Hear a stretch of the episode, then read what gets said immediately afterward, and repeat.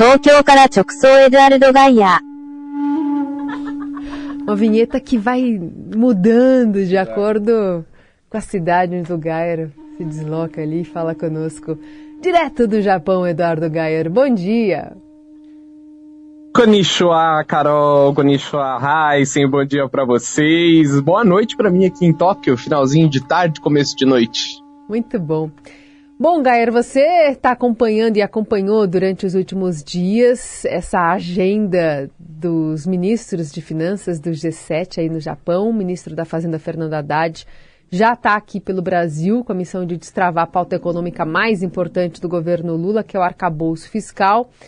Na semana passada, ele você contou aqui que ele acordava de madrugada no Japão para tratar de articulação política, para falar com secretários e tal. E agora, chegando aqui nessa semana, vai se debruçar sobre essa pauta, né?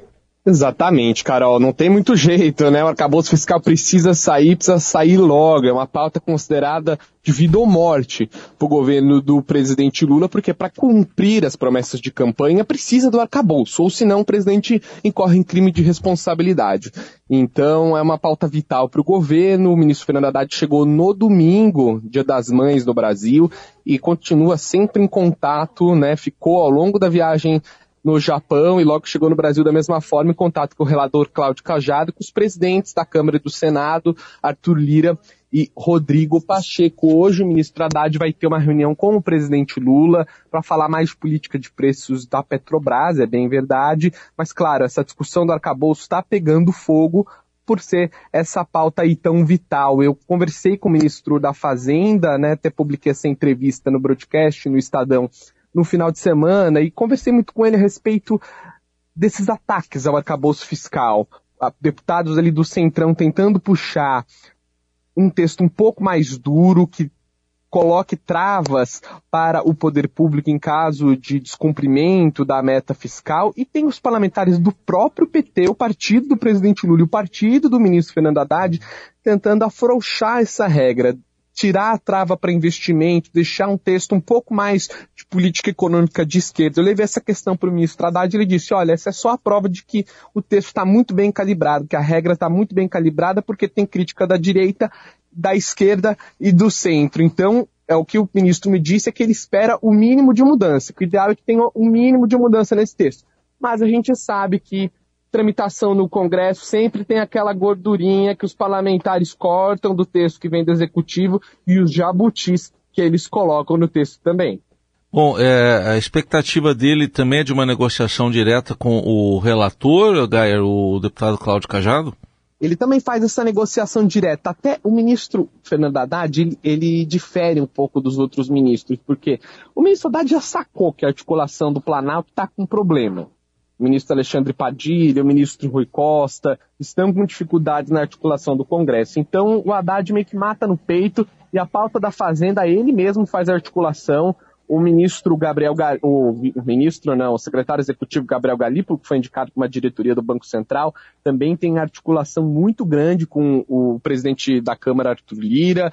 Então, essa negociação claro que tem a ajuda da, da SRI, da Secretaria de Relações Institucionais, mas é a própria Fazenda que faz a articulação do arcabouço fiscal. E o ministro Fernando Haddad mantém contato, sim, com Cláudio Cajado e com outros líderes do Congresso Nacional.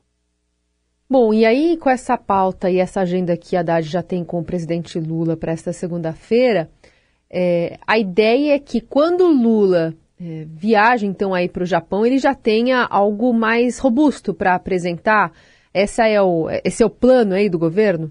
O cronograma é apresentar esse texto na terça-feira, porque na quarta de manhã o presidente Lula já decola e a gente sabe que o presidente fora do Brasil as coisas dão alguma travada, porque é o próprio presidente que tem também feito alguma articulação, conversa com o presidente Arthur Lira, que gosta desse diálogo presidente para presidente, né? Então a ideia, né, o cronograma é realmente apresentar até terça-feira, quarta-feira de manhã, o presidente Lula começa essa viagem para o Japão.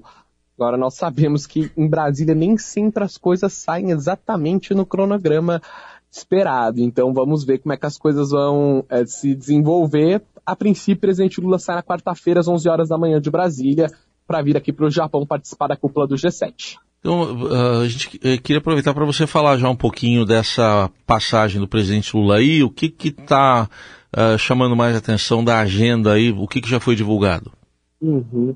Ah, sim, essa cúpula dos ministros, eh, agora dos presidentes né, do G7, porque foram reuniões preparatórias dos ministros, então ministros da Fazenda, né, de Finanças, o ministro Haddad participou, mas teve de ministro de Educação, ministro de Saúde, ministro de Agricultura, todos os ministros. Agora é a grande reunião, que é a reunião presidencial é, com esses líderes do G7. A grande pauta, realmente, o que todo mundo tem comentado, é a resposta à Ucrânia, a resposta à Rússia, como se posicionar em relação à guerra da Ucrânia. Então isso vai ser muito interessante acompanhar qual vai ser a postura do presidente Lula sobre esse assunto, porque o G7 é um grupo muito coeso anti-Rússia, enquanto o presidente Lula tem adotado uma postura que ele chama de neutralidade, que é de evitar tomar lado nessa guerra, evitar até um apoio mais formal à Ucrânia, embora o Brasil tenha condenado a invasão territorial da Ucrânia pela Rússia no fórum adequado, que é a Organização das Nações Unidas. Então isso vai ser muito interessante. Agora, o presidente Lula vem para cá para discutir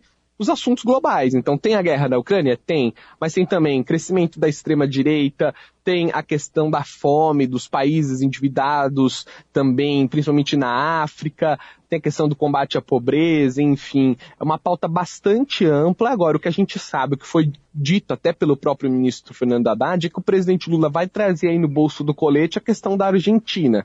Quer conversar isso com os pares, porque o presidente diz considerar a questão da Argentina uma questão global e não só uma questão da América do Sul.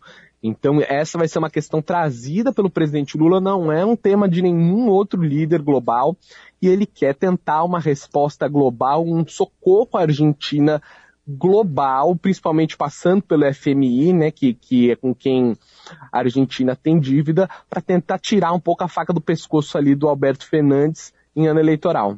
Muito bem, e vamos seguir acompanhando com o Eduardo Gayer lá nesses próximos dias, aguardando a chegada do presidente Lula, que essa semana tem pouco tempo aí para colocar de pé esse arcabouço antes de viajar, como bem lembrou o Gayer.